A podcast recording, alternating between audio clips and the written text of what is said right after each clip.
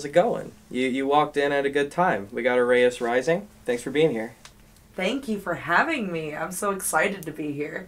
We're gonna have a good talk. Uh, Reyes just released Vices, um, an Infer- Dante's Inferno themed nine track record. Yeah. Um, and then you've also got Reconciling Religious Trauma, which is a nine part series that you're in the middle of releasing right now. Yes, we just completed week five. That's um, really good work you guys are doing. Thank you. It's important stuff to talk about. It can be kind of uncomfortable for people, and they kind of bottle it up, I think. So ha- letting people know that it's okay to talk about that kind of stuff, I think, is really important. So Me too. I think that in our community, especially as musicians, we have a duty to obviously be relatable to people, you know? And I think that sometimes that relatability comes from bringing up the uncomfortable topics. And but again, letting people know that like we're welcoming you to, you know, to interject and to, you know, to let you know that we're just like you, we're just people, we're just doing the same thing. We're not just these crazy artists that are, you know, trying to scream into the void of nothing and talk about things that you know don't matter i i write about things that are very personal to me hmm. so i try my best to then hopefully frame it in a way that other people can understand and relate and hopefully heal you know that's what i think the whole point of both the album and the post series that i'm now releasing on youtube is to reconcile it is to heal it is to hopefully move on and get stronger and get better and come to terms with what you believe in or what you don't believe in, honestly. it's a beautiful thing. Um, you have a show coming up at the basement June 23rd with Jack the Jack the Underdog. Underdog. Yep. So that's my next big like Nashville show. I'm a big advocate for the LGBT community. I'm bi myself, and I really love the drag community as well. So when all the things kind of went down in Tennessee, uh, in the anti-drag bill, it really hit close to home with a lot of my friends that are local drag queens. And so me and my friend Jack, we wanted to throw a, you know, drag friendly pride showcase. And so we're going to do that on June 23rd, the night before Nashville Pride here. That is another amazing thing. You're doing a lot of good work. That's awesome. Thank you. It's um you're you're very talented. I've seen you perform before. Thank you. and um, you're doing things that are good for the community. Um, I'm also bi gender myself. I present female as well sometimes. Yeah. Um, so I it, that I guess that uh, personally I appreciate that. So thank you. oh, absolutely. Also, then, would you prefer me? What pronouns would you prefer me use? So um, when I'm presenting male, I guess I prefer male pronouns, Mhm. and then female I prefer female pronouns. Fabulous. Thank you. Okay. So that's. And what, what about you? I I'm she her hers. Okay. Yes. Gotcha. I mean, also, I, but also like gender, and this is something that I feel like people don't realize is that it really is a spectrum. Mm. You know, so I also I identify as female, but I wear basketball shorts and you know flops, and sometimes you know and a muscle tee, and I'm not like, and if you were like they, I'm not. Yeah, Yeah. that's how I'm presenting. I I feel like it, it kind of comes in waves. I can be hyper fem- feminine, but look at me right now. I'm not at all. You know, I'm just very just neutral sometimes too. So actually, it more comes from my places. I just don't want to get ready visually for things. I, it takes a lot of work. Okay, I got the mm. nails and the eyelashes and the hair and the sparkles. That takes hours and money. So sometimes I'm just like, we're we are going so setting the bar very low. We're not shaving the legs today. I'm so sorry. Everybody who wants to comment on it, they can. I don't care. but no, thank you for saying that. It's it's very important to me once I, I realized I was by after I went to the religious school that I went to, which I'm sure we will get into because it's so, you know, prominent in my vices journey. But I realized I was bi because I took so much personal offense to the attack on the LGBT community that came from this school and from the church. And I knew a lot of great people, like my best friend who I moved to Nashville with, who is one of the local queens now. Um, they moved with me here and I, I there was so, like they were just such a good friend to me that I was upset I thought on behalf of them. But then the more that I started hearing all this I would go home and I'd cry and I'd be like why? You know why why why? And I was like wow I think this is because this is always something I've hmm. taken with me and I've never I grew up in the church and I never really got the chance to explore or acknowledge that part of me. It was always same sex attraction is is the sin, you know, or, or you know, or or isn't a sin, but then giving into it and being you know gay or a Mm. lesbian is the sin, you know, which is always just so we're just splitting hairs at that point, and I'm just like, what are we actually talking about? Um, but re- regardless of all that, it's been 100% part of my mission is to uplift women and then to uplift people in the LGBT community. And any way that I can do that, it's Pride season. So let's go, you know? Let's get go. gay. That's what I'm saying. So that's definitely, I, I'm ha- thank you for uh, validating me and Sure. encouraging me on that because sometimes I'm just like, oh my God, what am I doing? the show is now so, like, so much to plan and all this stuff and it's overwhelming. But it's worth it. it's so worth it and I, I really just want to help in the most genuine authentic way i feel like i was put on this earth and i was you know I, i'm here for a reason i do still believe that even though that's kind of a religious trope i definitely still believe it because i i hope that i can do good and i think that i was given the gift of music hopefully to use it for helping other people Do you have anything um, coming up in Chicago you want to promote? I do. So I'm actually playing two shows. One's in the suburbs. It's at a cool theater. Um, it's called the Fox Rivers Edge Theater. That's May Friday, May 26th. And then Saturday, May 27th, I'm downtown and playing at Golden Dagger, which is a super cool downtown venue, and I'm really stoked about that show. Both shows, I'm playing with the Vultures, which are they're such a sick band, like alt rock band from Chicago that I'm very close with all their members. I'm dating their lead singer. He's sick. He just moved to Nashville. And then all the other boys though are really cool and they've got some awesome music and then the Kings Rising and Isabella Snow I think are the other two acts for those two days. But all of them are awesome artists and they're gonna be two pretty lit shows. Nice. Um, growing up, what what denomination was it in Yeah. the, the church? Okay, yeah, let's jump right into it. So I grew up in the suburbs of Chicago, it's where I'm from, and I went to this Baptist academy from probably like pre K, you know, four years old until So school and religion are tied together. Yes, are very Yeah. tied together. Mhm. Uh, and I went to that church and went to that school. It was called Marquette Manor Baptist Academy from pre K through sixth grade, so four to about 12. Um, I was, the main things that stand out in my mind there, obviously, are a couple things. One was that was dress code. Dress code was insane. And it was it wasn't like you had to wear a uniform because that's that's more like a very like Catholic school thing to do, I feel. But we had to like women had to wear skirts that were below their knees and like thing and and then um, like a short sleeve shirt that came down a certain amount of inches past your shoulder. So you basically were Amish, you know, and what I and I was just sort of like, what? And I immediately from the only thing I ever really got in trouble for in school was dress code. Like I would have one slit that was more than two inches or whatever, so I would immediately get they call it a blue slip or you hmm. know, it was like the kids' version of of detention Wow. or like even to kindergartners they would like i remember this one you know the the like small kid punishment system where it's like remove a crayon from your crayon box and it's this little like sticky thing on the wall so i'd have to like remove a banana from my monkey or something you know? I- because i i would break dress code. Like i was just a little sparkly little mm. unicorn kid that just wanted to frolic around and wear whatever and just glitterify the whole world. And I remember I had this like butterfly shirt that had a tank and a shirt, and there was a small, it was maybe mm. an inch of separation between tank top and shirt, and they and they got me, and I got in trouble for that. So immediately, like this, and this is gonna obviously hugely play into now my role as a musician and you know Yeah, as a yeah. feminist and me as a stage performer. But then, so that was A. B, they were extremely biblical to the max. Like, it wasn't charismatic, it was scriptural. They still believe that, like, guitars and drums were sins. Like, it was hymnals. Whoa. Only, yes.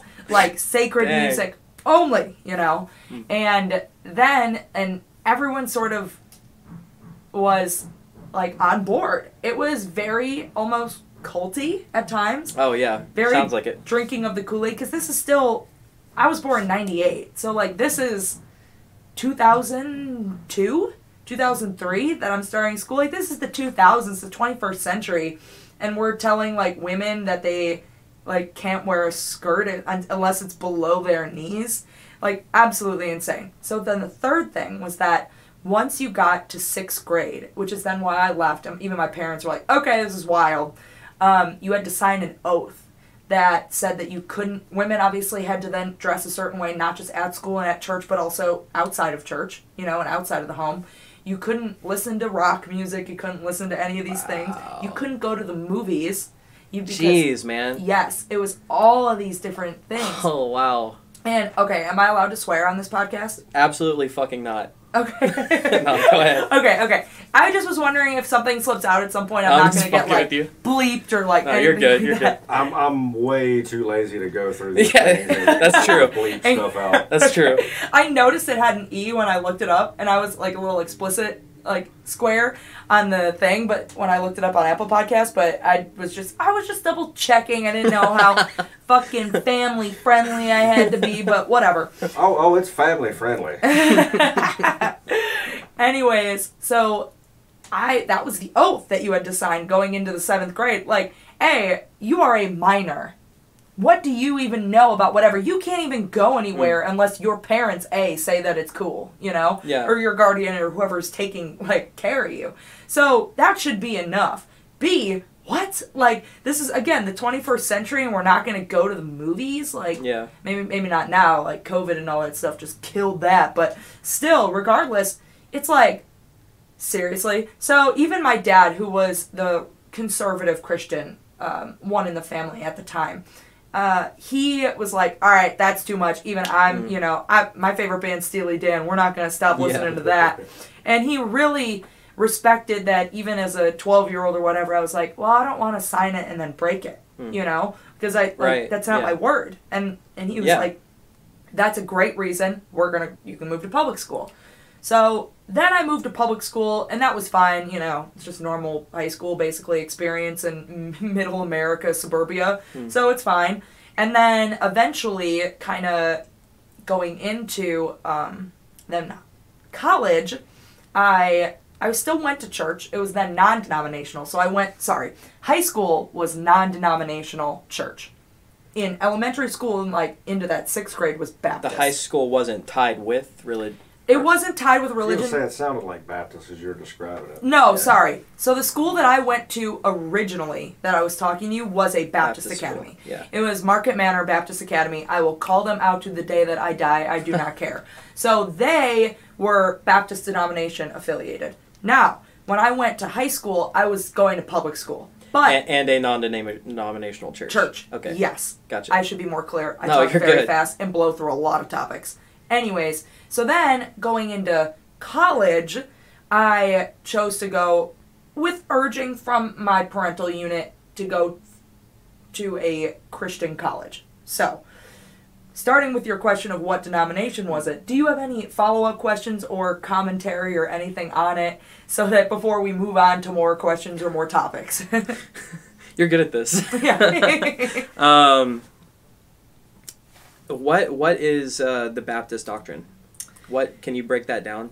So I think like I Like, kind Real of quick, I can- where was this in particular? State, city? it was in Illinois. It was in Downers Grove, Illinois. So probably Because Baptist and what is called Southern Baptist here, there is a difference, but they're very much on the, on the same. And we also have down here what's called Church of Christ, yes. which are very much like that in the sense that they're very wacky about don't do this and don't dance and don't all you know. Exactly. Um, I would say Church of Christ. Church of Christ is is very similar. I actually have a really really close friend that's local to here that has kind of told me all of her horror stories on Church of Christ. um, but I think that it's slightly more laxed, I guess, than the Southern Baptist doctrine, but it is truly a a rule set of. They even I feel like live sometimes in the Old Testament world. So- you know. Do they believe in hell? Oh, strongly. They are fire and brimstone. Are they you know. strictly uh, King James version of the Bible, or do they use what what version of the Bible? did you- Primarily, yes. I would say KJV and NKJV were probably the um were probably the two primary Okay. translations. So not they do exclusive, but that's primarily what Yes. you learned out of. They of. call it being saved. Not baptism is different than being saved. All right, because I was raised Catholic Sure. here, Mhm. which at the time, all those years ago, was not predominant the way it is now, but you know, and I go into public elementary schools talking to other kids that were Baptist Church of Christ, they would ask me, Are you saved? And I didn't know what the hell they were talking about. I'm like, I've been baptized. And the minute they found out I wasn't, they, oh, you're going to burn in hell. Right. And this is, you know, I'm in elementary school and I'm like, What the fuck are you talking about, kid? You know, Right. Oh my God. So that's like okay. That's a whole nother hell and all this My stuff. mama says if you're not saved, you're going to go to hell. Yes. That's exactly so what you'd hear. being baptized is in the Baptist, you know, denomination or whatever is like the rite of passage passage after you get saved. So you get saved, and then a public basically display of your Okay. salvation, of your commitment to God or into the church and the community and all this stuff is then getting baptized. But the key here in Baptist doctrine is that it's by submersion. So it's where, you know, your pastor dips you and you rise again, symbolizing the death and resurrection of Jesus and all that stuff. Jehovah's Witnesses are the same way. Right, okay. Bring exactly. you into the river. Right. So take Catholics to do it before- Catholics do it when you're a baby. They walk you over there and the, the priest basically dumps holy water over your head. Right, they sprinkle screaming. it. Exactly. Like, ah, you know. and that's the thing about then the Catholic religion too is that they believe that they're synonymous. Like you get baptized or you get chris in your christening when you're a little tiny baby. That is what is protecting you from hell. Right, You know. So getting saved, what is that a um is that something you do in prayer? Yes. Okay, that's witnesses too. That's exactly. interesting. So in prayer, exactly, you you know say your little you have this moment of just revelation where you're like, wow, I am a sinner. I need forgiveness for my sins. Jesus is the only way, and so I'm going to ask Jesus to save me now. You know. So I And then submersion by baptism or Yes. baptism by submersion is a symbol of, Of that. that. Yeah. Mhm. Okay. So- I I grew up the same way in that It's, regard. it's odd because in Catholicism, after the fact, when you make communion, when you're around an adolescent, 14 or so, you make communion, Mm-hmm. and that's very similar. You go and you speak to the priest and basically accept because at that moment, because when you're a baby and you're baptized, it's basically an anointing. Mhm. So therefore, you don't have to knowledgeably be know what's going on. You're being anointed by the church right. by your parents to protect you, if if you will. When you begin to be old enough to sin or understand sin, you must talk to the priest and make communion. Right. Communion allows you to go eat the body and blood. And that's when you're in like again this like middle school age where then you do confirmation, right? Okay. Confirmation is after that, but communion is when you go take the body and the blood. Right. So You're Baptist not allowed to do that until you've um, made confirmation. Right. Similarly, in that um, Baptists also do communion, but they don't do it weekly like they do it in you know Catholic churches.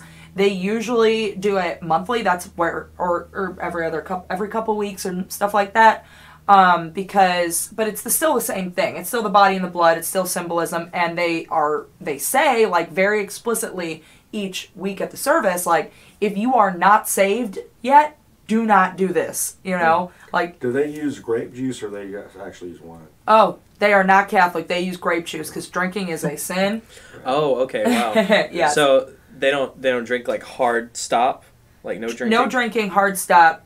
Yes. Wow. To be drunk is therefore, or uh, therein is excess, but be filled with the Spirit. Catholicism, the reason, um, and wine has always been a huge thing in religion because of the monks. That's how they used to make their money. And totally, like all the monasteries and stuff. Literally, what they did to make their money is where they made wine. And it was always the best wine. That's, you know, Of course. nothing else to do but make wine. Yeah. Um, you get pretty good at it at that point. so, but the funny thing is, is especially in the South and you know states like this where you you can't you have dry laws that you have to stop selling alcohol at a certain time, and on Sundays you can't begin again until noon. Mhm. Unless you're Catholic, you can go get a drink.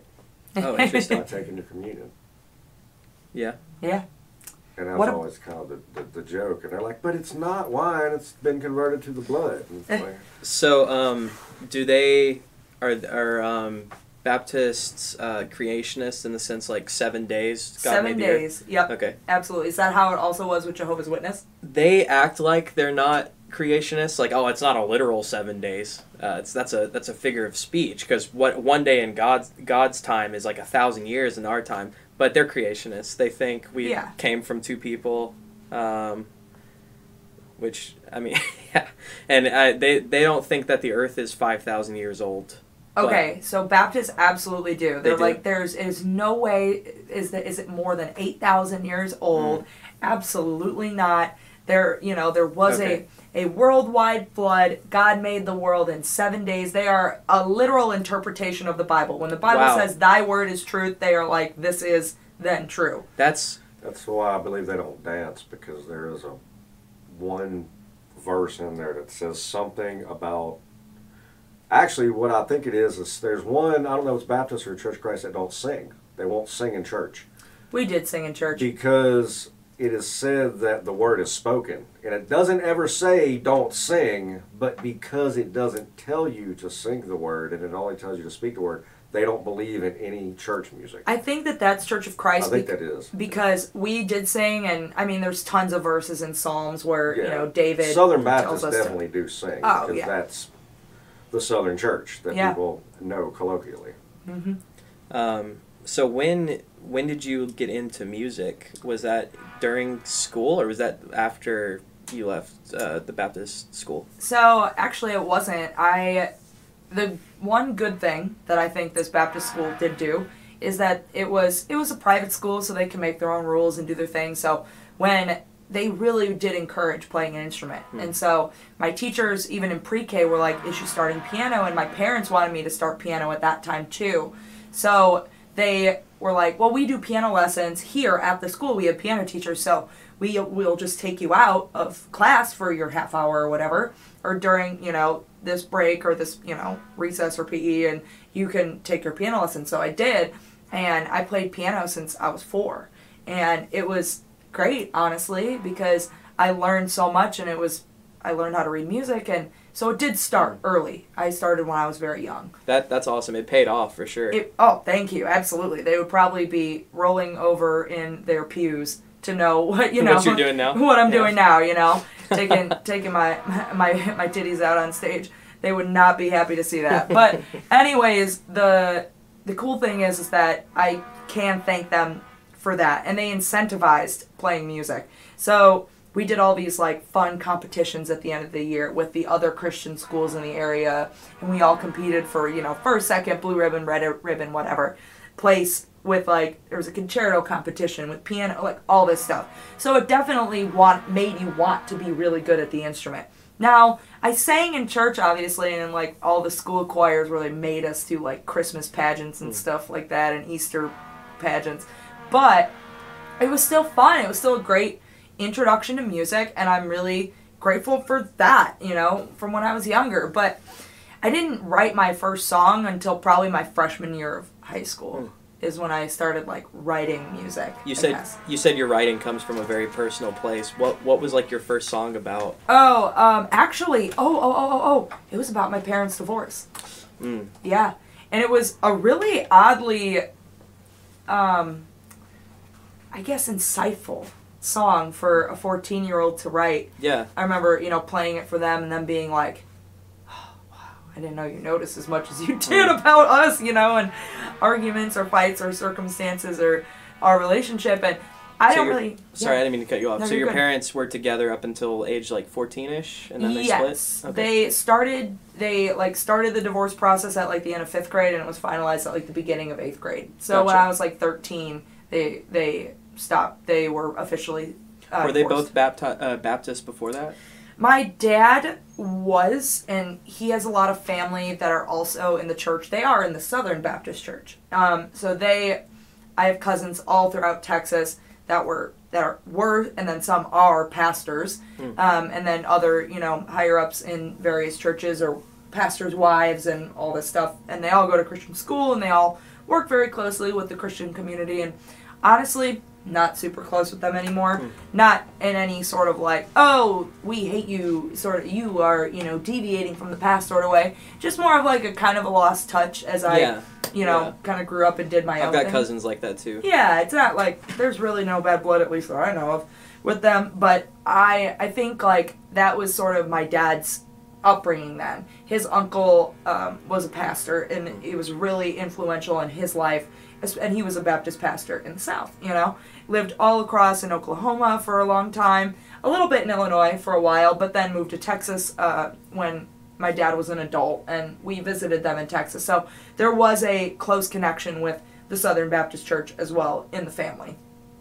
Gotcha. But my mom, not almost not at all. You know, she believes in God, and I think like officially she's Catholic, but very not a very religious person. Yeah. Mhm. Earlier, uh, before we started, you were talking about how you still believe in a higher power, and I very much agree with that. Um, I'm same on that. Yeah. Uh, what does that like?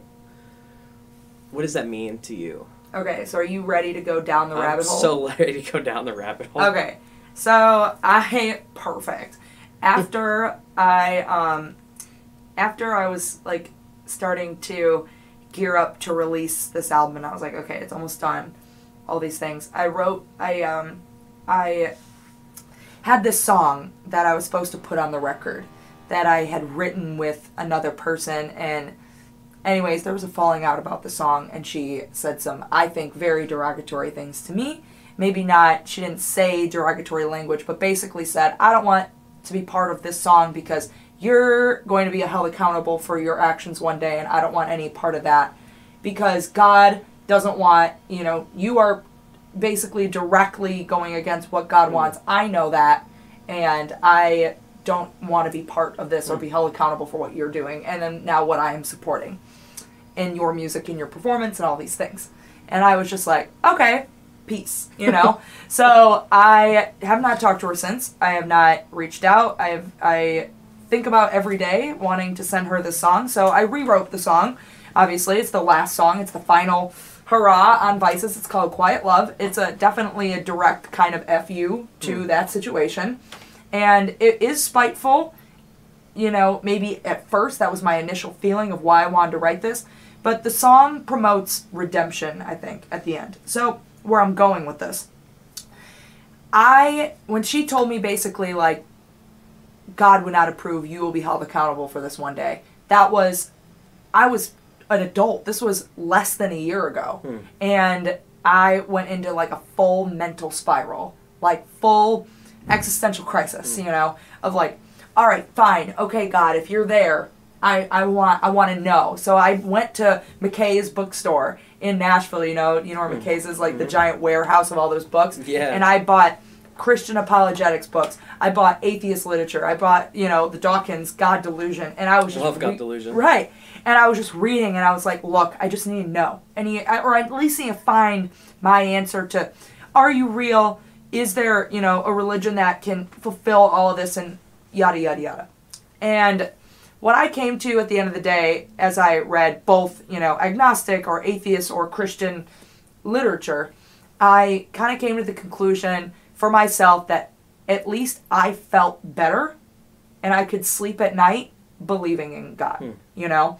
And so, regardless of whether or not it's real, reg- regardless of what it looks like, regardless if I'm, you know, you know, if I'm just an ant here on a planet with no greater purpose and I'm wandering around until one day I, worms eat me, cool. But that wasn't going to help me feel better. I want to feel like I have a purpose and I want to feel like there is an afterlife and I want to believe in something. Yeah. And it came from my want for that, not because it needs to be real, but or or I have to prove that it's real or something, but because faith does help me personally. Yeah. You know. And these are these are um, really big questions that people have been wondering for as long as there's been people. Mm. I think that's where you know, like all these different religions come from is the there's something about people that uh, it's an uncomfortable thing dealing with the the void of reality and like the unknown. Like yeah. and um, I guess um, no one knows the answers to these questions, but you you've done a lot of research at this point. Does anything make more sense to you than another? Is in terms of like um, like what happens after we die? Yes. Um again, it comes there's no outside of maybe near death experiences, Yeah, no one knows. no one really knows. Yeah. Also, your brain releases, you know, a chemical to help for you to mm-hmm. hallucinate, anyways. I was gonna say, yeah, even Like- people who have near death experiences and have those out of out of body experiences, I'm not like discrediting that basically tripping on DMT though. Yeah. you know, like Yeah. it's it's. I don't want to discredit it. Also, because like you know, psychedelics. So many people also. I've had some very profound DMT trips that have really solidified how I look at uh, reality, Right, and and, and I don't discredit that at all. But it's also I'm I I don't know. But we don't know. Yeah. Right. Exactly. And I exactly. I was like, so many people and you know testimonial reviews on psychedelics of across the board have been eye opening and not closing. You know. Yeah. So I don't think that. I like you said, I'm not going to discredit it, and it's really cool. I would love to hear about one of those. That Oh, sounds sure. awesome anytime. But I think research. I'm, I've always been a logical person, and I've always Hmm. been a thinker. So I I, I never like afterlife aside w- regardless of what happens when we die i'm not so concerned about that because i think it's all interpretation hell didn't even come up until like the year 400 or something like hell was not it was originally the original text is like a fire That's my know? favorite answer to the question: What happens after we die? It doesn't matter. it doesn't matter. That's matter my favorite answer. because we're dead you know Yeah. like it's over so what are we gonna know if there is something and i hope to god there is because it helped like it makes me more excited about something yeah, it, this this kind of be sad if it was just final. I Right, like. exactly. Yeah. So why not? I'm gonna believe that there's a something afterwards. But for now, like the most logical thing that through my research that I think helps me justify the idea of God is that it's not a personal God. To me, this is separates deism and theism. Hmm. Okay, so when you're a theist, you believe that there is a you know a being in the sky or wherever in the ether that is personally meddling or you know or changes the course of things on a whenever they want basis to you know for justice for mercy or for wrath or for for whatever reason because that is perfect unfortunately what that doesn't do is it doesn't um, it doesn't take away the best argument or one of the only arguments I feel like that atheists love to throw at, you know, theists of, well, what about suffering?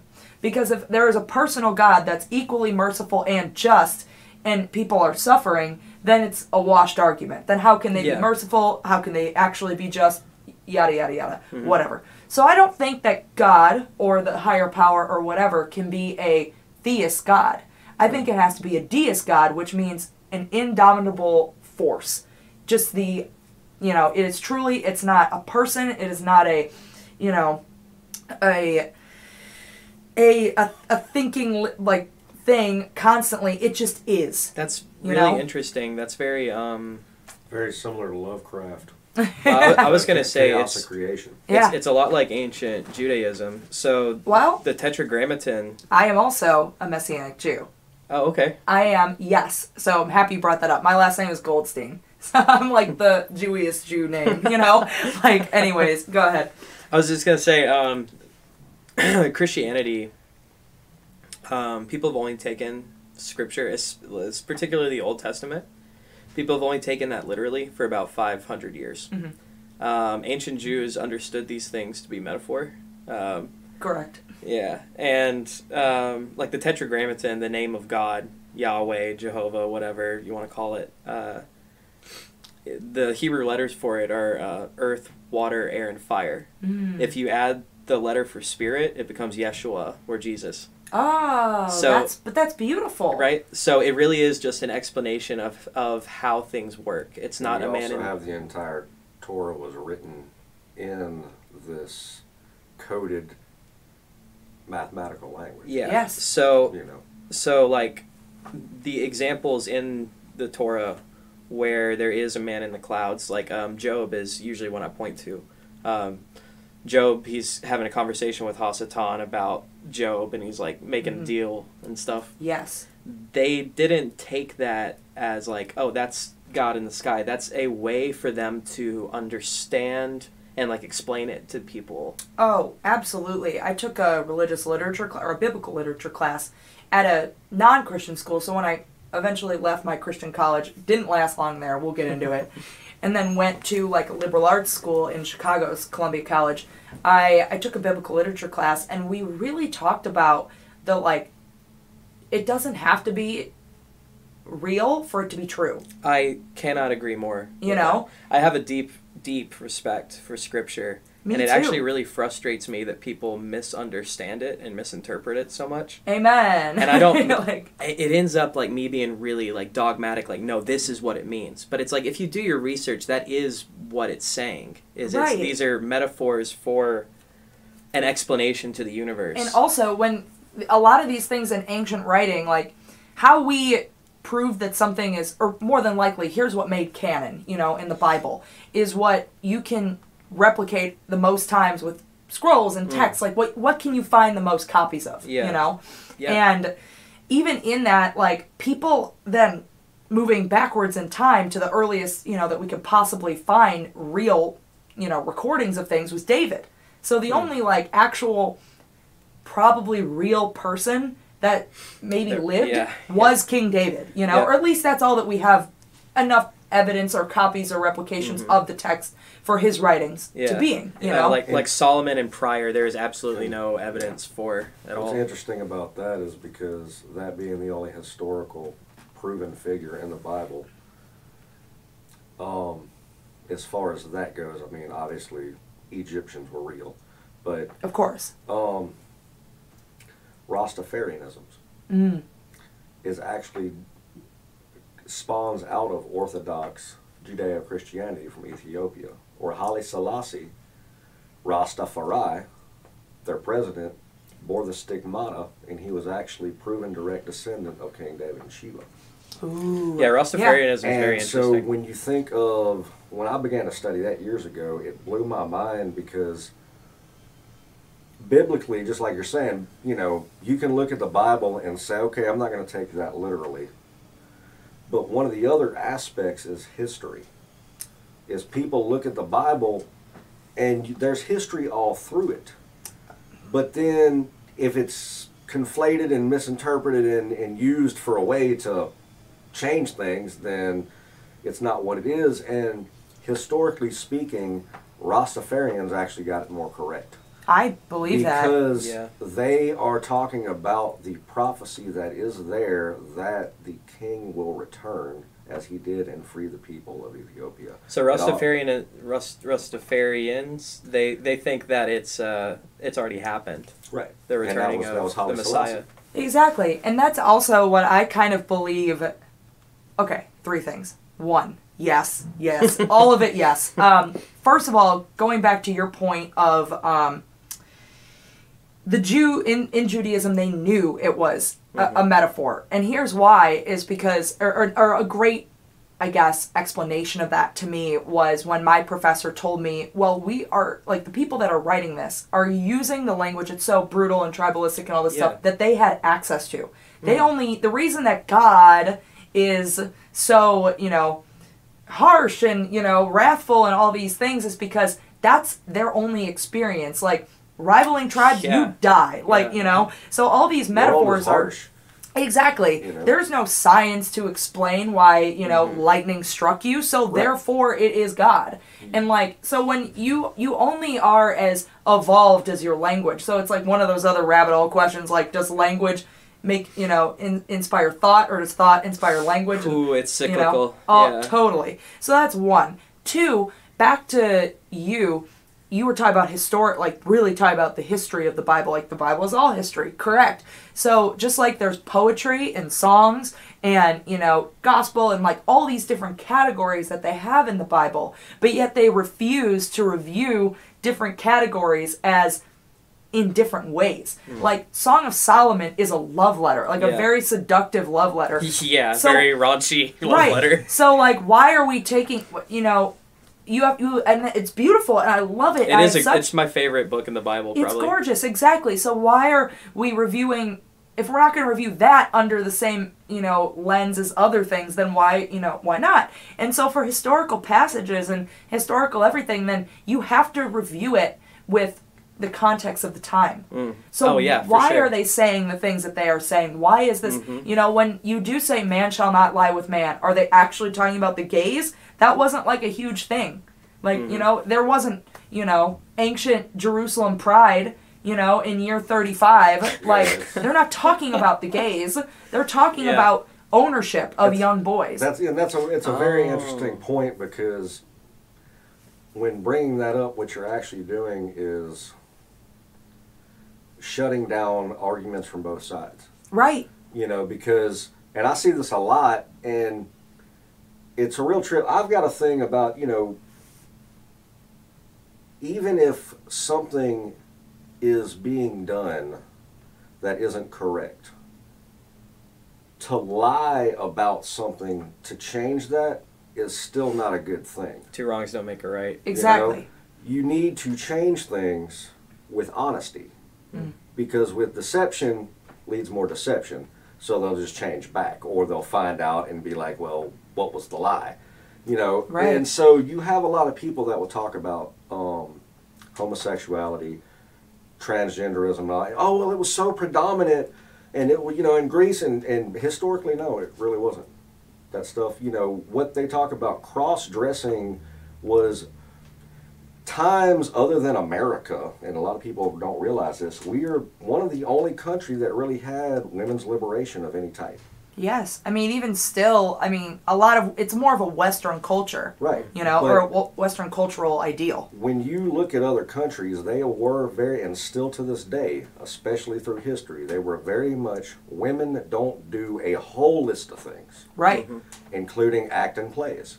That's why young boys Oh, dressed as women to act in plays. That wasn't cro- that was cross dressing for the sake of acting in a play, but it was a very conservative reason. And, and to Yeah. your point, like it, the, there was no need for like um, like scripture about like men not lying with men because that's uh, that wasn't a predominant thing that was happening. Right, there wasn't Yeah. a exactly like I said a Tel Aviv gay scene. Like it's not a thing. You know? it's it's so silly to me that you know that that is proposed as is as the actual what this text Mm-hmm. means. So what it did come down to though that I was whole I've heard all the sides of the argument that stood out the most to me was that it was more of a context to sexual slavery or ownership that older men would molest younger men in order for them to be their and it has a very you know. brute, archaic language because it, everything's brute and archaic. At Right, the because- time. And is, is Yeah. as bad as it sounds to bring up, the sodomy of young boys is very, very, very old of a practice. It's actually noted in the Kama Sutra, which is thousands of years older than the Bible, yes and where he speaks on he doesn't believe it's right, but he says in a sutra, you do not separate, and that's another big point that we run into, especially in the world now, separating knowledge due to your beliefs. I don't think that's right, but that doesn't mean that I shouldn't know about this. right yeah, exactly To acknowledge something exists does not mean that I support. it's kind of like you can't confront evil if you're not aware of it. Right. Exactly. So, you know, and he says, you know, there's a tribe that does this. I don't necessarily agree with that, but this is what happens. So for me to omit this knowledge is not doing you any good. Right. no not at So- all This and and uh, and and also I think one of the things is when you live in a tribal situation, much like you can relate it to the eating of pork. sure Um, pork to this day, you have to cure the crap out of it, and you got to do so many things to it, or else it's you know. Back then, They didn't really understand the to try, intricacies yeah, to of try why. to explain that, it's much Yeah. like the Druids talking to the Celts. They Yeah. don't understand that there's lava in the earth, so you just tell them there's a dragon down there. right Okay, you know, same thing. Well, God said don't eat the pig. Why? Because God said. I'm not going to try to explain to you that y'all are going to get sick and die. right You know, and I think maybe with the man not lay with man, it has to do with procreation. that as well because mm.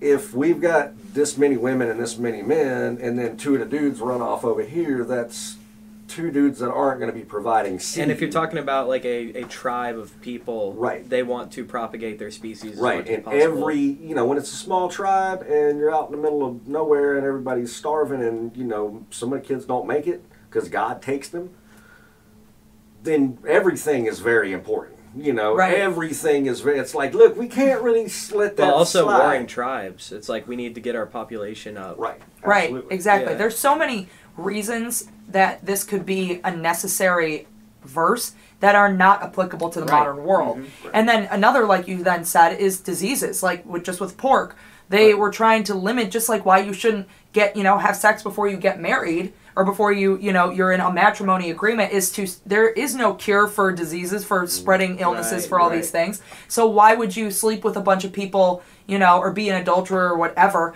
because there is no Mm-hmm. there's no way for you to recover if you do get hiv or a, a disease And- from it you know Interestingly enough, you say marriage. Marriage did not exist for a long, long time. Yes. The Bible actually says, and I actually had a pastor tell me this when I was discussing with somebody at work few years ago where I was working, and whoever it was, the lady there said, "Are you not married?" You know, asking me. She wasn't really like downing me, but she was like, "You're not married, are you?" And I was like, "No, you know, I'm a my girl. We're not married. We have a mm-hmm. child, but we're not married." And this pastor who came in to make deliveries all the time just kind of turned. He goes, "But you are." And he rattled off the scripture and he says, "It says when man lays with woman, Yeah. that is marriage. Yes You have taken them onto your bed, which is why men had multiple wives." yes The idea in Native American and ancient tribes is when a woman became of age, basically when she started her period and would go to the moon tent, which was a thing in most tribes because it was a lot, and it's really funny because a, a lot of women, if I talk to them about that, they're like, some will say that's just horrible. How could they, you know, that's sexist and yada yada. But then a lot of them are like, well, no, that's awesome. That means I don't have to deal with. I wouldn't. I got a week that I don't. The worst week of my month, I don't have to deal with their shit. I can go to this tent. Everybody leaves me alone. The only people that are allowed Let's go in take a that bubble tent bath. are women. right honestly Yeah, and that's where birthing happens. They Right. weren't allowed around that. So that's you know because it was not looked at as women are lower. It was looked at as women are exalted. Right. This is what bears our children. We have to protect them. right This and- is literally why we live. You know, and so you have these different aspects of the idea with marriage being it's like you're saying in the natives when a woman became of age they would find attraction or a, a, another man would court her and they would sleep together Mhm. if the seed took she stayed with him. Mm. if it did not she would they would both okay we're not supposed to be.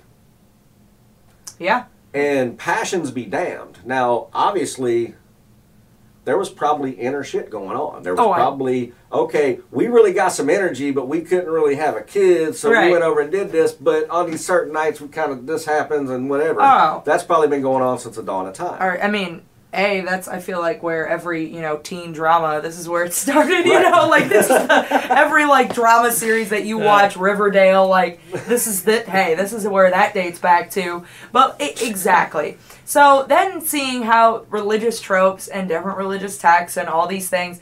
Um, it's always it's just like the Bible or people say the Bible is sexist and it's like not really the, for the time the Bible was like radically feminist you know like they Yeah. gave women of women a voice at all they weren't property they were Mm-hmm. characters Yeah. not sexist in you know historical evaluation you have to like Definitely you a lot said, of cultures weren't that progressive for sure. Exactly. Like you said, on both sides, it shuts down a lot of arguments because you have to be able to evaluate it with what is relevant to the time. And this is not like what we're doing right now is not done often enough. Yeah. Like we're really this is important stuff. Oh, I know. You gets, know? gets There- me there- going. there's, yeah, there's, there's too many people that any one of us could speak a point that we're making, and they're like, "But blah da da da," and you right, and it's And like on, on any side of the aisle could look the at this and be know, upset. Like, I know, yeah. and it's like, well, I'm not trying to make you upset. I just want you to understand that maybe it's just not what you think it is. The truth is uncomfortable for people, so it, it looks like an attack. But honestly, for me, it's been so comforting. Yeah. You know, to learn about cultures and societies where women where women were the warriors, you know, to look Mhm. at cultures and societies where it was the opposite. Like you said, you can't acknowledge the bad parts Right. of life, of history, of anything without you know, It's like we we, we have to to, it. you understand. have to understand it. yeah. Well, so like, sorry, go ahead. no no no, it's okay. I'm I, I will talk for twenty minutes, it's fine. if you get get out your point. I was just gonna say it, like um like recent history like um like Nazi Germany. It's like we have to look at that and understand it. Otherwise, that uh, Nietzsche talks about like if you don't look at the past, it will repeat itself. Yeah. And it's like if we don't keep in our minds like what happened, it's like that is likely to repeat. Yeah. And the thing is, is that that came from an atheist philosopher. Yeah. You know, like, exactly. You're quoting Nietzsche. Like, this is, you can also be intelligent with whatever religious background Yeah. that you come with, Pe- you know? People trying to separate religion and science is just a complete misunderstanding of both religion and science. Right, exactly. Yeah. They both are interwoven because religion is the part that science hasn't gotten to Mm. yet, you know? Science, science is literally everything. And if you Yeah. don't think So that the religion Bible's saying has to fall into that because even if you don't believe in it and you think it's just psychological mumbo jumbo, well then that's the That's- psychology of science. Exactly. Then that's hmm. still science, and at least it's a social science because now it's an influenced how everyone reacts to one another, always, forever, more. Amen. You know, like so. It's exactly. So it's just, I. It does fall under. You're totally right into the into the science category as well. And so this is again such a just great conversation, and, and Yeah. it would be very helpful if people could swallow their pride for like three seconds and just go, you know what, I'm gonna go into this conversation with or this, you know, TED talk, this whatever you call it, with an open mind and willing to learn or to at least hear a new perspective, even if I'm not ready to change my that's my yet. favorite part of about doing this is like I get to learn things. Yeah, Exactly. Um, like I've, I've learned a lot like in the last 30 minutes like talking to you, Thank you, thank about uh, about scripture about uh, baptists you know Yeah. like a lot of stuff Absolutely. I think a lot of people get scared of what ifs now, and that's where some of the best comedy would come from if you're just riffing on, well, what if this was the case? Right. And you can go as absurd as you want, but now if you even do that, then you know, is that what you believe? And it's well, no, I'm just, I'm, you know, I'm, I'm throwing something at the wall to see what it looks like after it sticks and falls off. You know, right. so humor's problematic and and in the scientific method, you do push things to the extreme. You have the to. way you figure something out is to take an absurd idea and throw it through your mind and find out why every part of it's so absurd.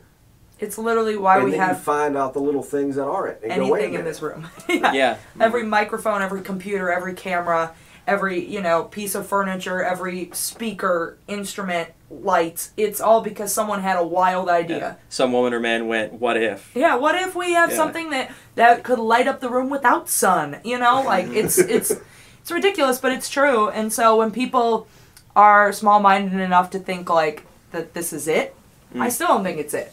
I think and Mm. I think everyone should adapt the opinion that your opinion is always going to be adaptable. You know? yeah So I believe for now that God is this deist force. You know, it's the unfolding of events. It is Hmm. a perfect. It's it's an it. It's non-gendered. It's that's so silly. it's it's not small enough that we, you could You know, put your mind around it we as can- a person It's or an- jazz. yeah. Right. It's it is jazz. a It piece is of God paper jazz. that is if, if, if it was a piece of paper or I'm sorry if if the if time linearly was a straight line it's a piece of paper you Hmm. know it's the whole thing from start to finish and nothing's going to stop it or slow it down or reverse it or control it. It's just what is going to happen I'm, I'm of the opinion that, um, and one of the DMT trips I was telling you about kind of like Ah, uh, solidified this. tell me.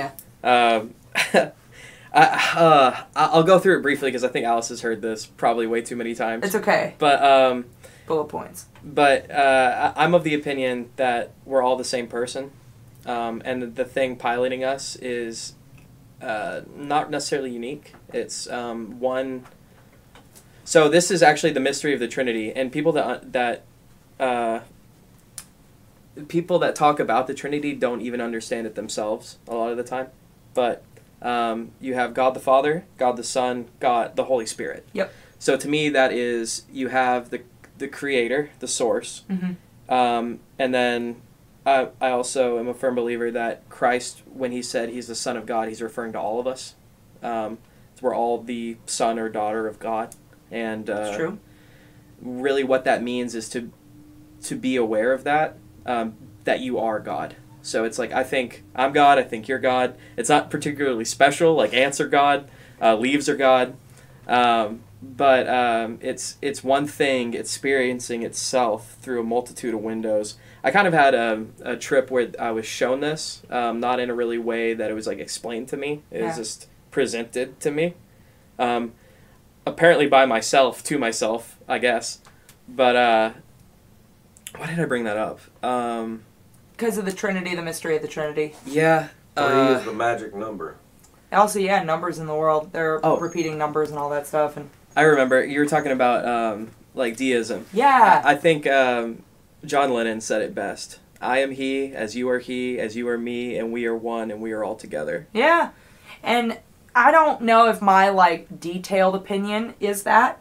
The reason I believe in a deist God is because I still subscribe to some uh to some light Christian light, you know, like non-denominational hippie Christian light, you know, is kind of what what That's a I, great name for a church. Right, Yeah. exactly. You know, where we do drink wine maybe during the whole service. You know, just get really get people in the door. You know, Yeah. like let's. We're it's and it's not why does communion gotta be just like a moment? right. I mean, we've been We should communing just- all service, baby. Right, exactly. I Uh. really think it would bring a lot of people together.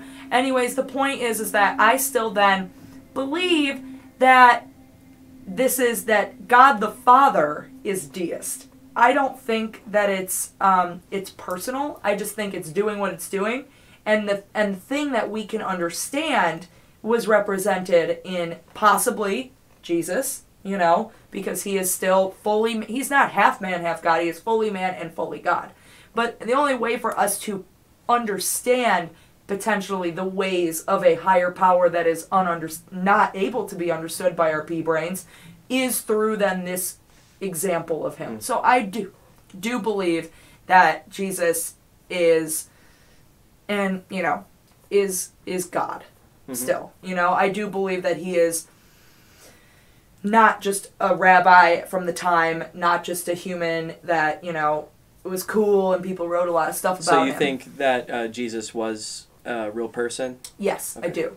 I do think that. I think that there is enough enough historical evidence for me to say that it's not a silly opinion. You know. I guess I'm um, I'm not uh, well informed about examples of Jesus outside of Scripture. Um, do you? Can you like? Can you name any? Like list any? That is actually a really good question, and I would I don't want to talk about things that I know Yeah. a lot No, about fair enough, fair without enough. you know without that. I was just curious. Um, I think like there's been it's it's mentioned it's more cultural than anything else, Hmm. you know. But I would have to do a lot more research to I'm definitely you not saying they don't exist. I'm just not familiar with any references to Jesus outside of Scripture. Right, yes. Or yeah, affiliated translations of similar scriptures Yeah. and you know, or in denominations of dif- different branches of Christianity. Um I there are a couple ones that Christians love to throw out there, you know, that they love to be like, "See, it's real," but like actually I forgot what they Hmm. were. So that's why I don't want to like say a bunch of things that I'm like, "Oh, then someone's going to comment and be like, "She's wrong." you Unless know? we, we have new information since I last looked at it, I do know that there's there's like a there's like a census that um, Caesar takes um, at Yes. the time Mhm. that uh, Jesus was born. That he had everyone travel to Jerusalem. to Bethlehem, Bethlehem, or to, or to that's their right. it's it's to their um their you go to the city from which you were from, from which you were born. Mm. So David and Mary went to Bethlehem. gotcha. Yes. Oh, okay, gotcha. That Yeah. that's right. Yeah. Um, and I don't I don't unless I mean someone's found something more recently. I don't think there's any record of that happening outside of Scripture, which would be like a really big event that would be documented. As oh, far as, like as far a, as like I an know, ancient census. yeah, like that's kind of like a big deal to get everyone to do that, Yes. and it, it seems like there would be, if it happened, it seems like there would be some reference to it. yes. now, But I mean, again, I, you know, do your research yourself, Alice. Uh, but Yeah. I, I'm just not. When last time I looked into it, there wasn't anything that people had found about it. there's a lot of honestly like something that I really do want to do in my life is um since I am you know Jewish by heritage, ethnicity, not really by religion. I've you know been a Christian my whole life, but like I I have gone to um I would love to go. I'm sorry, I have not gone. I would like to go to Israel. I really want to go to all the places that Jesus supposedly was, you know, and all these things. And obviously have like a spiritual connection with it and a spiritual relationship with it. But also, like to just get better facts, you know, Yeah. from Israel, not just our watered down, you know, For sure. Eh, research most of the time. Like, I want to, I think, like, cons- honestly, with this, instead of even just like, I mean, also when you're research like researching things, look at who you're like looking up, like who's telling mm. you this information Oh, too. sure, You know, yeah. so like I would actually rather hear it from you know the Jews talk about Yeah. Jesus because they didn't believe he was the Messiah. Mhm. So, So, if there's record of it with them, it's like that's almost contrary to what they'd want to believe, I guess. Exactly. So Yeah. if there's record of it with them, then he was just because a rabbi, basically, is what then they would kind of consider his leadership to You be. make a good point. If if there's evidence in the Western world, they're not likely to. Uh, in a in a like Christian society, you're not likely to like try and poke holes in it. right. It's like exactly. this. This validates what I say, so I'm not going to. But Right. they might actually also would use historical reference to show that he was just some other regular dude. he And, might have just been a regular dude, you know, though. and been like, well, here's the dude that y'all are talking about, and he didn't. There's, you know, yeah, and he didn't But, rise I mean, from well, the dead. When you get into like Rastas believe that whether or not they most of them Orthodox believe that he existed because it is written, yeah. but they are much more. I won't say much more Old Testament driven, but they're very much. I'd say they're more Old Testament driven. Yeah, they're very much both sides of it. Um, but basically, their belief is is that Jesus, like John the Baptist, was just what they would call another Rasta. Yeah. You know, and it has to do with their way of living, which a lot of people don't realize is that Rasta, Rasta Rastas, it's which don't really like to use the term ism. Mm-hmm. Rastafarian or Rastafarianism because mm-hmm. they're no, we're Rasta. Mm-hmm. Um, that a lot of their beliefs don't all come well. Some of the main things that we know about them don't come from Christianity. Uh, dreadlocks come from the Sikhs, Mm. just like smoking reefer, cannabis. Yeah. It doesn't. It, it didn't come from a Christian. It came from the Sikhs that they met in Jamaica when they were bringing Hindis and Indians down to the Panama Canal Mm. to build it. Yeah. So that is how new that philosophy is. Mm. You know, uh, Marcus Garvey. You know, he was. There's pictures of him. You know, but he was. He's also a prophet. Yeah. He considers they consider Marcus Garvey, Christ, uh, John the Baptist, all those guys to be prophets and Rasta men. Mhm. That they weren't the coming and they weren't anything more than the rest of us, but they were really just trying to tell us that. I really think that's um, in my own study of scripture that that is what Jesus was saying as well. Is he's saying, um, treat other people the way you want to be treated because that is that is you. Yeah. That is you. Mm-hmm. Um, and I, and I agree. I like I was saying. I I think that again, kind of what I or at least what I meant to say with Jesus being like I still believe that Jesus was God or a prophet or whatever. It was some sort of you know spiritual iteration of uh, of another you know being of something more supernatural. I I don't necessarily think like he is a messiah. That doesn't mean he's the only one. You know, Sure. there could be more people like what you know that you were saying that are spiritually inspired prophets. I mean, they talk about inspiration from God all the time when they were writing in, in the writing of the Gospels. Like Not Paul. though. No. No, because they'll tell you you're crazy if you told them God told you something. Oh Right. yeah, yeah, yeah. I see what you're saying. Like, Right, um, his, he's saying like nowadays, if you were to say that, you're you're Yeah. crazy. Oh yeah. I want to know insane what I want to know when that started. Like at what point they're like, Yeah. you know what? All right, everybody, all this God talk to me that ended. Okay, Yeah. if, if he didn't talk to you by yesterday, he I ain't think- talking no more. I think all right? that's- I ain't trying to hear this. That's probably at, like But um, that's not even totally true. People still speak in tongues. People still, Yeah. You know, it's all practice. but it, People, the, the social idea. Yeah. I think back in the certain day, you know, somebody came into the village talking about I got a I think God that's spoke to me, and everybody's like, "Really? Tell me what he said." That's- now that's everybody's probably, like, "Dude, hook it up, man. You got some of that kill." well, that's probably like um, no, I'm the guy God talks to. Yeah. You can't hear God. Only I hear God. Right. Right, exactly. Yeah. So obviously turned into that, but that's just human relationships. Yeah. You know, so I but do I think it's impossible for there to be multiple people that God has talked to? No, because what do we actually know? So then, Yeah. with that being said, like all these religions and all these things, are they probably then talk like I subscribe to Christianity because it's what I know, Yeah. and it's how I was raised, and it's what makes sense to me because that's how it was communicated to me. And that's now what my language and thought process is structured around.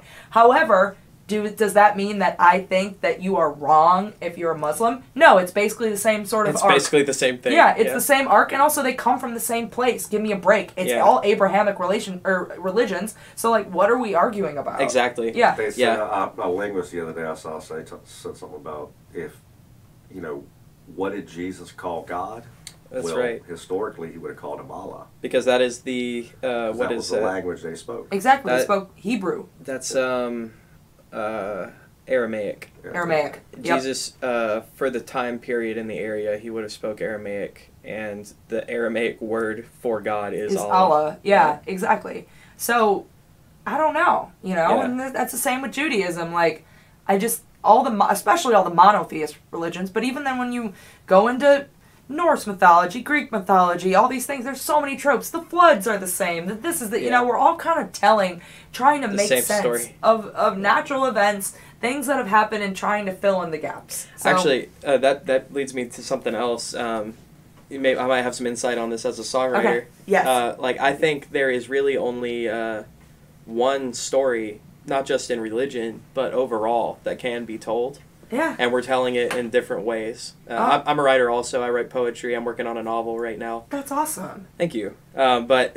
I, I find myself in the point where I'm like, there is no such thing as an original idea. Oh, It's- of course not. It's it's just different ways of saying the same thing over and over again. Yes, there is the same couple of tropes, and honestly, like I even tell this to all these people that are being all overly artsy fartsy. I don't even love it that much. I'm sort of like, resolve that. Like I don't want it. I don't want your like cliffhanger weird. You know, Hmm. weird for the sake of being weird. Like give me I know some- exactly what you mean. right. Like give me like hit your plot points that you learned in Yep. in English. You know, Empty like esotericism. yeah, Yeah. what it exactly. It's, like, way of it's that. so heady, and it's like, no, it's not. It's empty as hell. Right. It doesn't mean anything. It doesn't mean anything. We're just doing things for the sake of d- being done. It's random. It's chaotic, and so it's not a story then. So like I'm with you, and also I don't think you we like we put so much you know pressure on being original that you then sort of deviate from just okay. Well, what's good?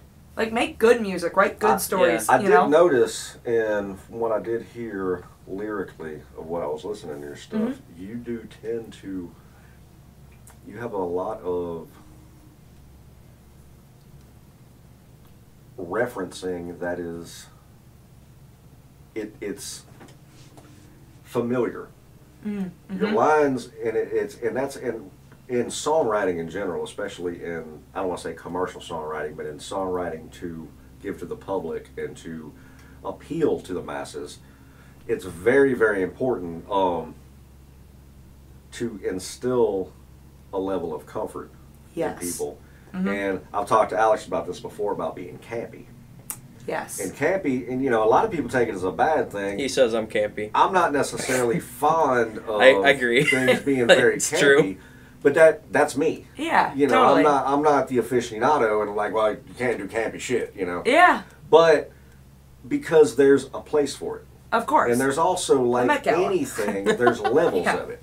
You know, there's e- even people that write kind of campy can get too campy and realize it. They're like, Uh, ah, yeah. you know, just like if you're you can also be too unoriginal in the sense of you could be too familiar right. and then it's just run of the mill Right. it's a ride you have to ride the line Right. yeah But, uh, you know, and it's very much a that is very much how you make it your own. thing, right you know. exactly When I write, I'm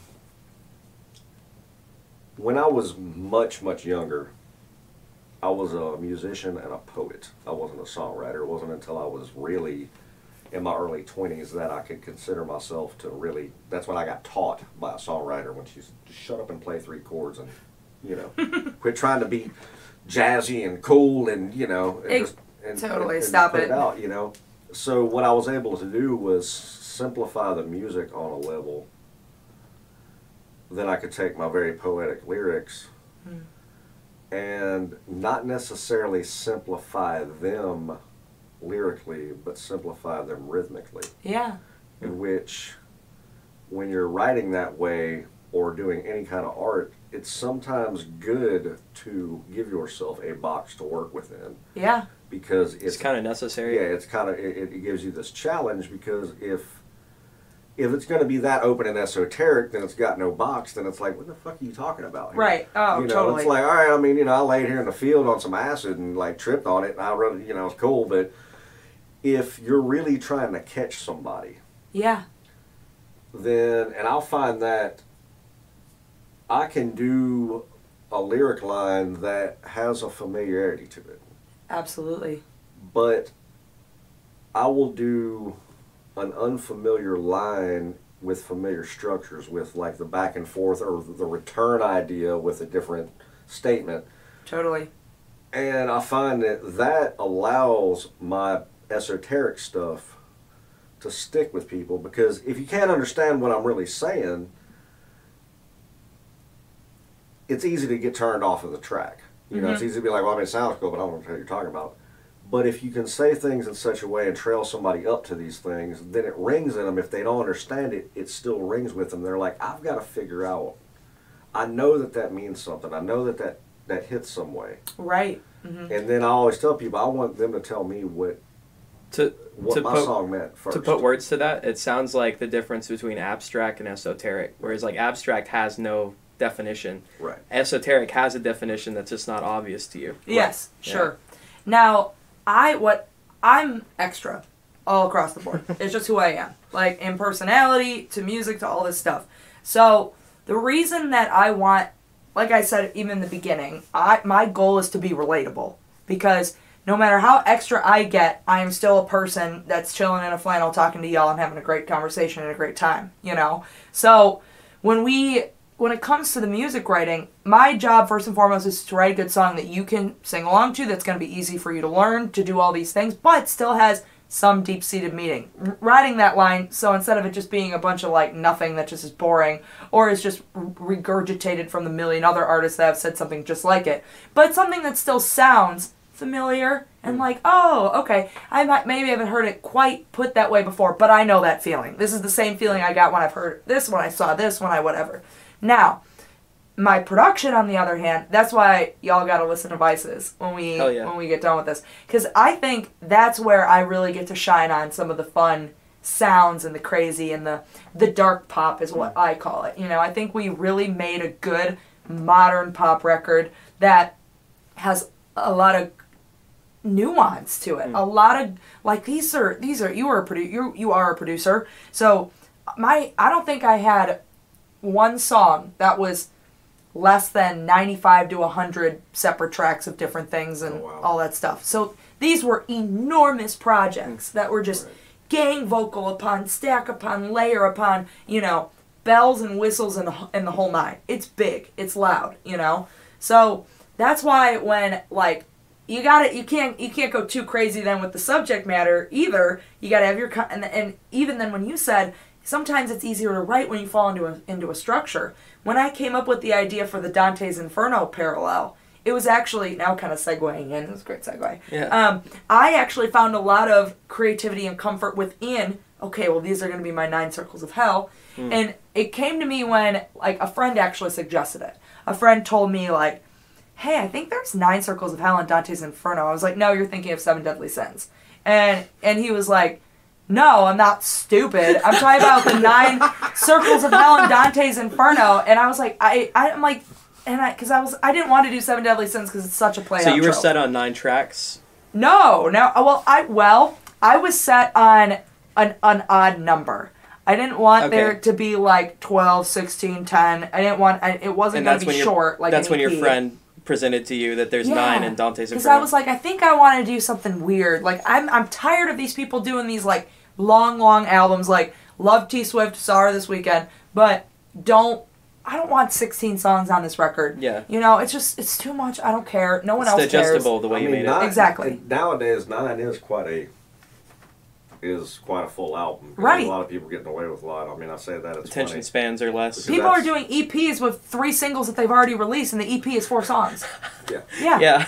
I'm Yeah. like, and, and I found I found it funny. And I actually, I think he had mentioned that to me because the album that I'm working on right now that I'm putting out, I've I'm putting nine tracks on, and it's very specific that it is nine. yeah, And there's a very specific reason for the number nine. yeah. So One of my other favorite albums is uh is Enneagram, and it's the nine personality types, Hmm. and I loved that album. It's by uh, Sleeping at Last, and it's so good. Anyways, go ahead. So um, on on vices, uh, like kind of just talking, um, like uh, process, creative Yes. process. Mhm. Where do you think art comes from? Does that start with you, or is that Sometime two is that, is that up here? Then you just pull it down, or Okay, I think it can it can be both because my experience is and how I've reacted to it and like literal things that have happened to me have heavily influenced my art form.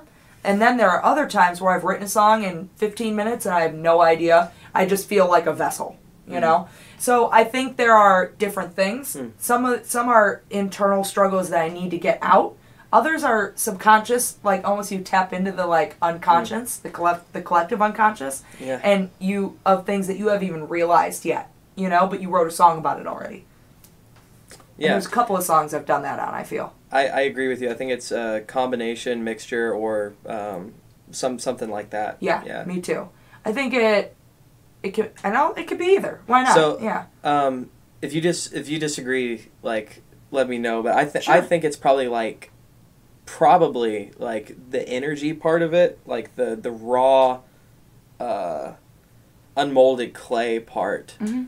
Comes from something, and then the part that's on us is the kind of like making something out of that. Yeah, like we're the sculptor. Yeah, yeah. You So know. the the, the I It's like the- inspiration energy. I mean, who can say where inspiration comes from? I mean, you can say I watch some. There's certain records I can listen to that will inspire me to record. They make me feel like writing music and recording music specifically, but that doesn't mean that that that is triggering inspiration. But Yeah. what does inspire? What does it really mean? You know, is it a? It's not a tangible thing. You know, is it a thought? It's not. So it's like you're saying. I think that is the energy that you're talking about that is coming down, Yeah. and then when it comes through us, then it's up to us to filter it and Yeah. Hmm. you know And decipher it. and I guess that that I mean, if you like scale out, you know, or zoom out, like I, think that that kind of applies to then even situations that happen to you, relationships, whatever. If they're all part of the master plan, if it's if something is going to happen, you know, even if it's just chaos and we're all just molecules hitting each other and stuff, you still it still wasn't totally in your control. You're this is just how you're choosing to react to it. You're Mm. writing this song, you're telling the story, you're healing, you're coping, you're what destroying, whatever. You're doing the thing because something else happened to you. that's you know? interesting. Do you believe in free will?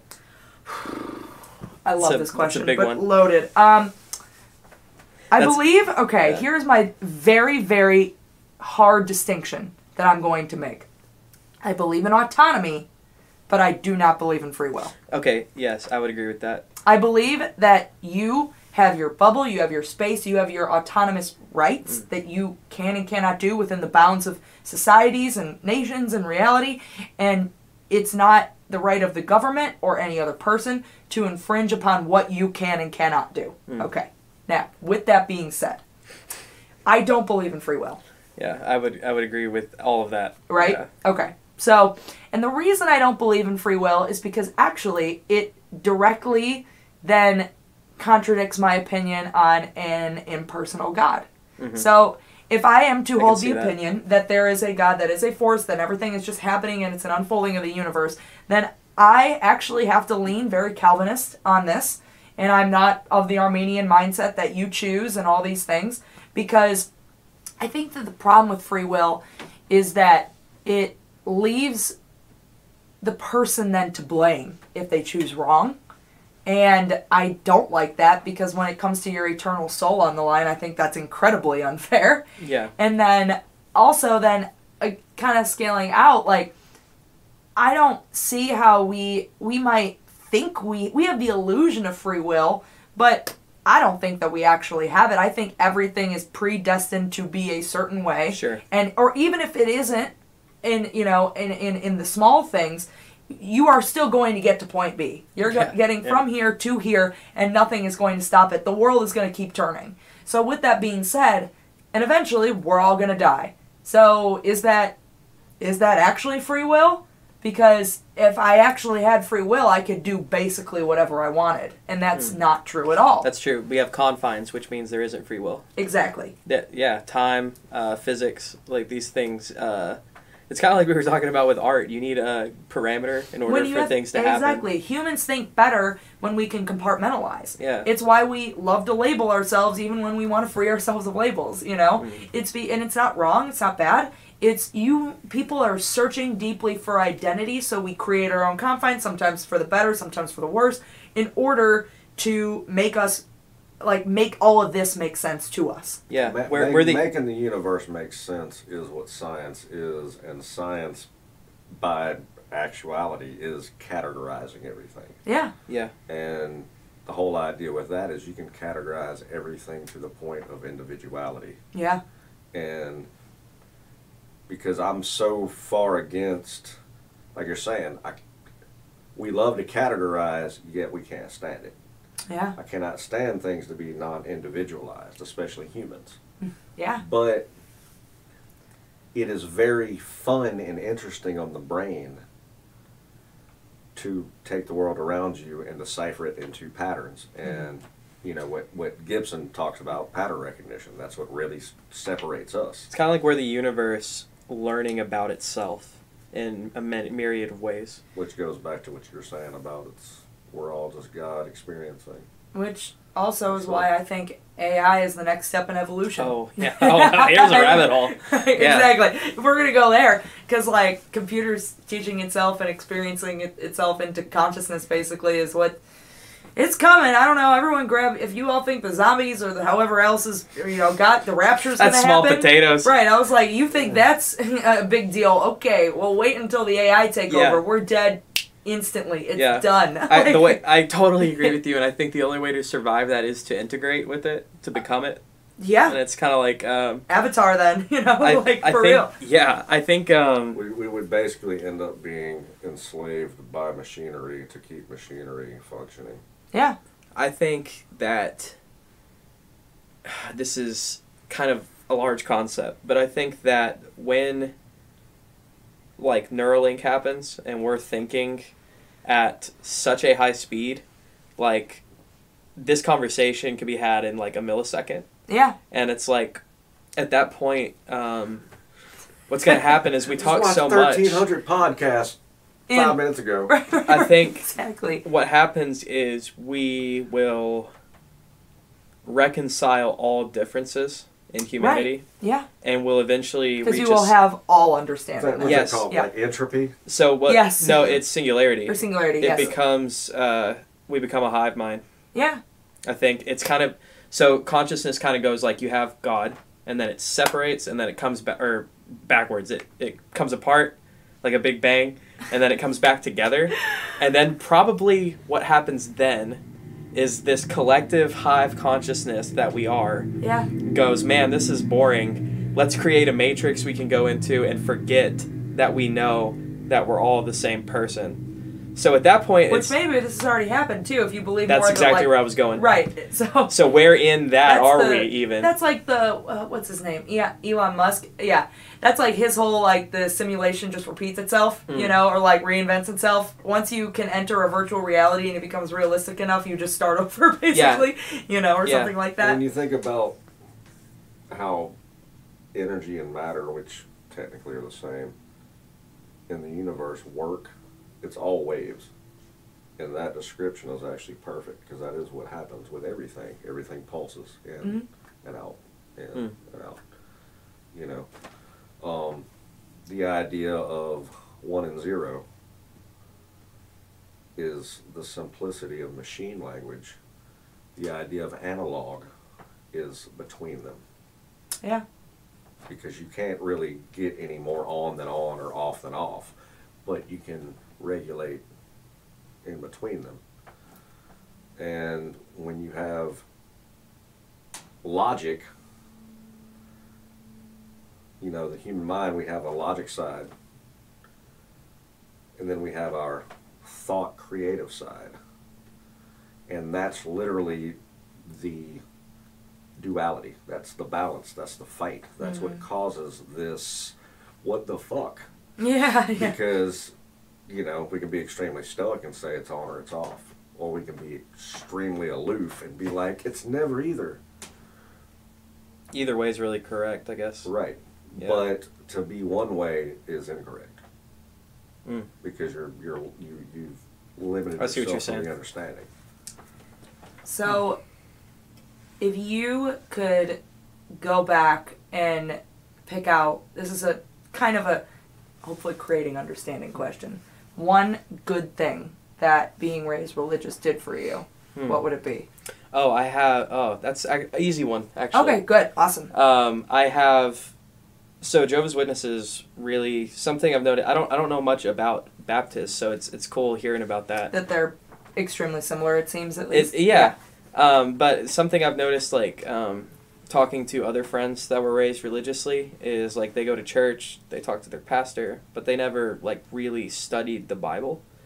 Jehovah's Witnesses really study the Bible. Like um, at a young age, I had Same. read the Bible, Mhm. and it's like I am grateful for that because I have a deep personal relationship with Scripture, um, and I have a like really profound love for it Yeah. um, and that is uh, that's priceless. Yeah. I, I think that probably uh, my thirst for knowledge um, in terms of scripture. So like I kind of problem is like okay now I've, I'm having issues with what I'm teaching and I'm like disagreeing with Mm, the mhm. people that are teaching me about this and it's like um, I have a problem with doctrine because doctrine basically says this is how it is and if you don't agree with that then you're not part of the doctrine. Right. Um, Which is you're not part of our group if you don't believe it exactly the way we do. And that I have a serious issue with because we are all students of Scripture. Um, we're all in the process of learning, and who, what man can say they understand it absolutely? right. Um, that's I kind of arrogant. It, So it's like Yeah. I, I think um, uh, so I I um I was abused as a kid, um, like near my uh, early teens Mhm. um, and that kind of opened up that was part of kind of what opened my eyes to things but i'd always had questions that Yeah. weren't getting satisfactory answers Right. but i knew at like age 14 13 that i was not this was not for me Yeah. Um, yeah. so when i turned 18 i moved out um, i was also homeschooled oh, okay. so that's something um, I, I thought was really interesting about your experience is like there's a lot of similarities with yeah. how we grew up, but there's also a lot of differences because I the school aspect aspect was not part of it for me. Sure. Um, I was homeschooled um, from f- uh, fourth grade.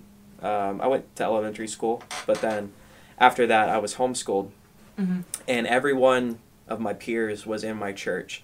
And I guess that is similar to you because you went to a, a Baptist school, so everyone at that school is kind of in that. Church or in that Yeah. at least that denomination or a church similar to it Yeah. you know something like that Yeah. so yes but still like your but then your group of peers is even tinier you know yeah, and then eventually i only went to the to that elementary school through sixth grade and then i went to big school or big junior high and then even bigger high school where there was a thousand people in a class you Mhm. know so i mean it's it's totally different to then see how then in these crucial crucial developmental years like how we then sort of became who we were through all Yeah. these things yeah It was very formative for sure. Yes. Like um, I think a negative example can be just as powerful as a positive one, Mhm. where it's like um, um, there's basically two responses to abuse. You can uh, become jaded and say, "I'm going to repeat this cycle," which is unfortunately something we see a lot with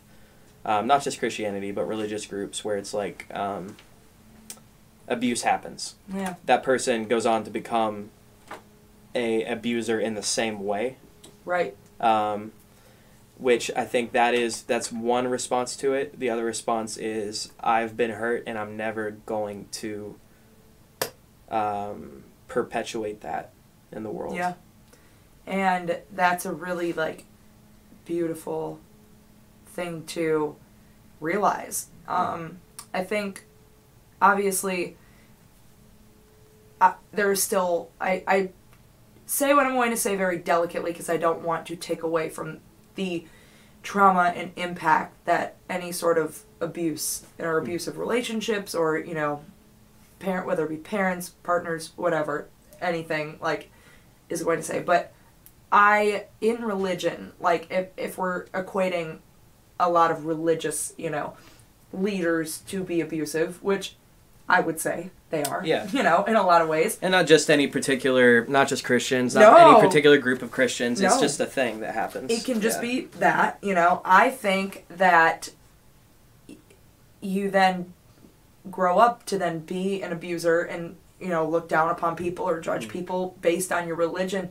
because you've literally just brainwashed yourself, you know, or they or someone they has brain they have brainwashed you. Damn. You know? Yeah. Like and so yes, you repeat the cycle of abuse, but you don't think it is. We're all- really don't think it is. You're you're touching on something I think is really important here. I think, I I'm uh, maybe this is um, ignorant of me, but I think people are good at their whole. I'm I very much a humanist, where it's like, people are good, but hurt people hurt people. Oh, I've said that this week probably four times already. You know, and it's only Yeah. Wednesday, everybody. Like Yeah. it's only Wednesday. and Like- and this kind of goes back to the free will thing too but like um the people that i mean we we have to have law as like a preventative thing of course. but the people that hurt people are hurt children oh that- yeah, that have grown up. especially when we see so much psychology now that's really talking about what are your childhood core childhood events and traumas, the things that really like shaped you that stuck with you forever.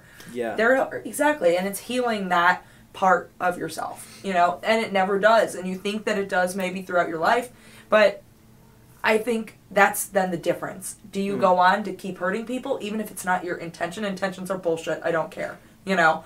But like actions actions are what matter.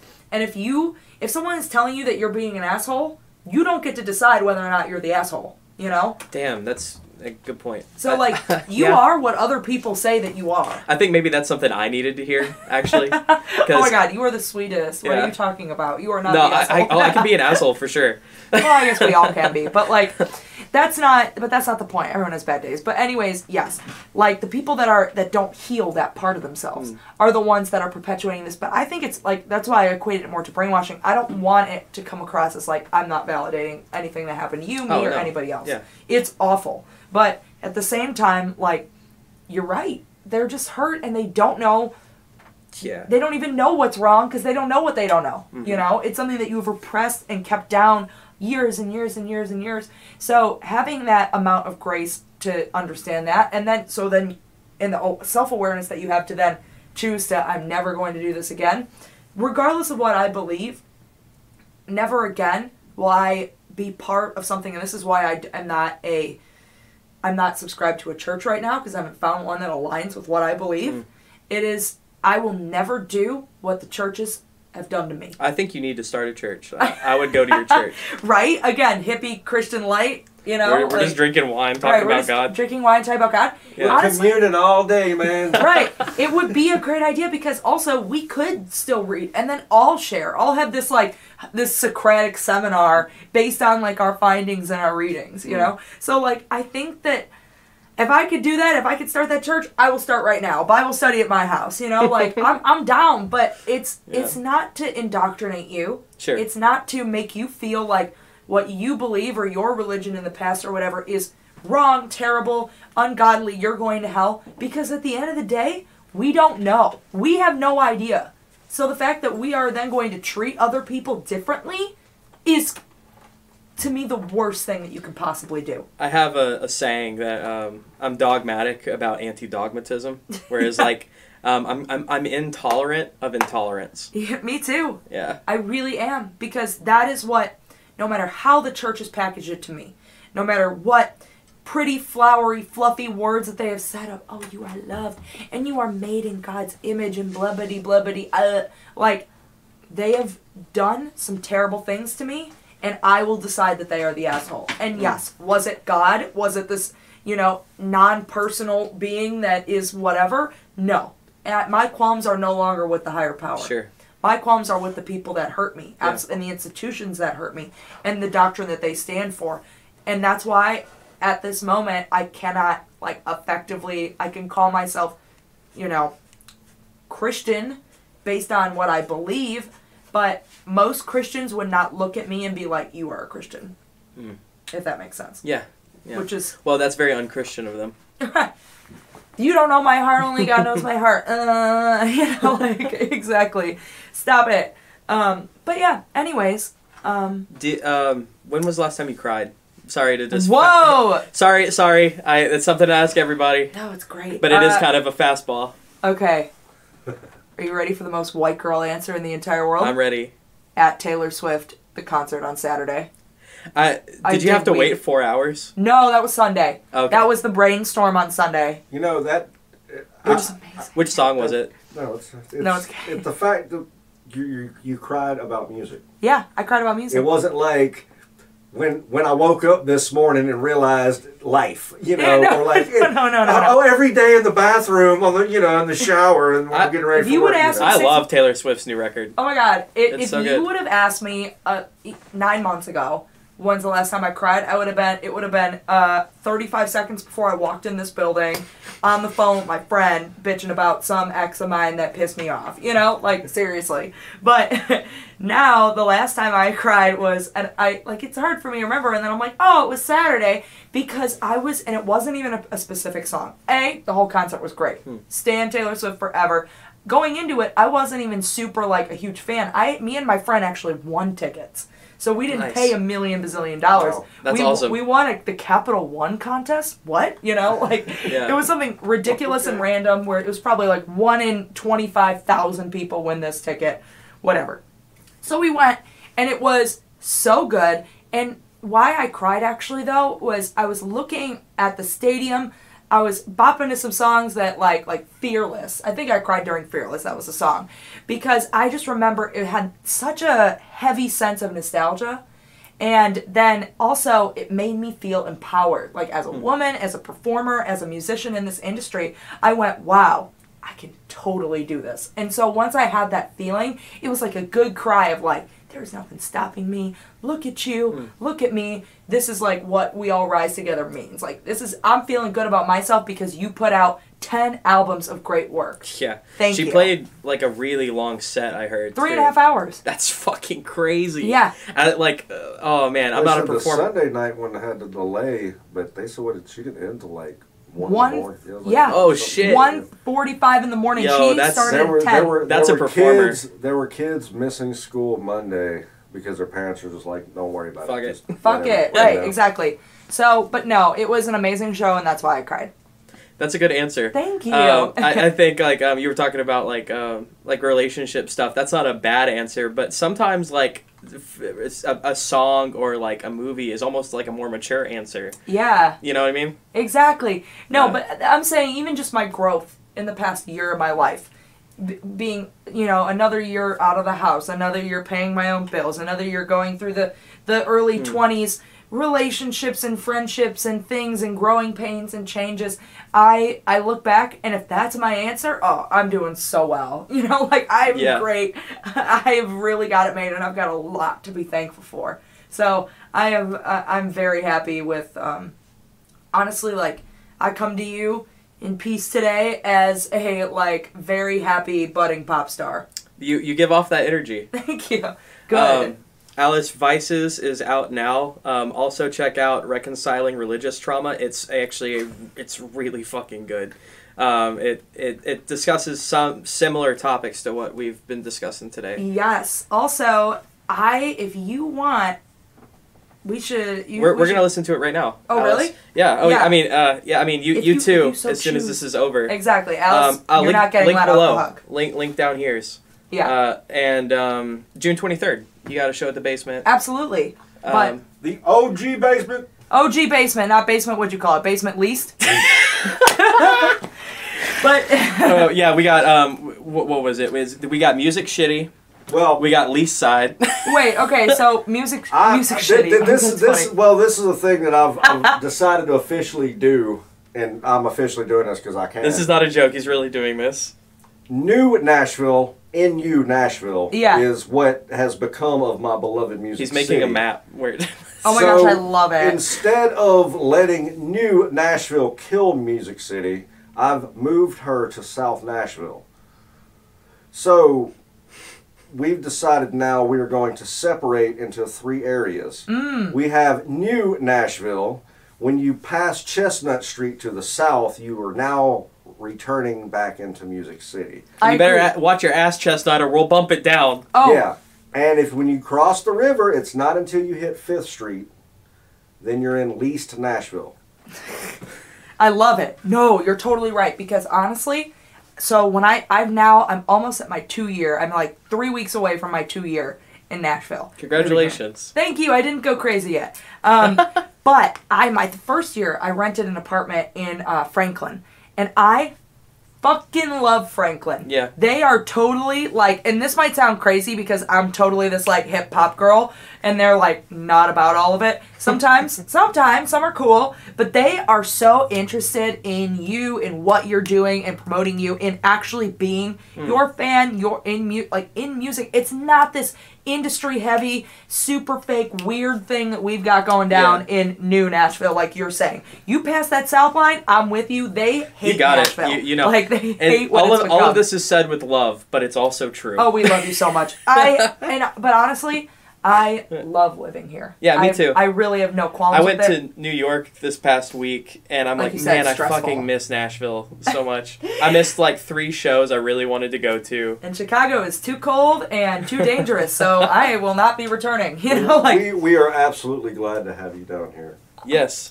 thank you, thank you so much. No, uh, let me know what you think. I feel like we all just became very close friends. I feel Yeah. like you know, like I'm happy now that I can add two more people to the list of people I enjoy. You know, Well, I will- it means so much to me. I will definitely be at your show on the 23rd. Oh, Um, heck it's yeah. it's uh, for good reasons, good cause. Yeah, Uh, it is. Also, like we haven't totally announced every we haven't fully announced the show yet, but like I really would like to. So if anybody has even suggestions of any sort or whatever, we've got a couple leads on it, but we really would like to do a, a portion of merch sales or ticket sales to Hmm. like a drag queen fund, a you know sexual assault center, Hmm. a you know gay youth, trans youth, you know like charity, something like that. So we really want to make sure that the event is also monetarily, you know, giving back to the yeah. community. Um, I have a lot of friends in the trans community, so I will definitely um, like see Yeah. see what's going on. Uh, we want to make sure that all suggestions are taken, and we kind of, if if people are interested in, you know,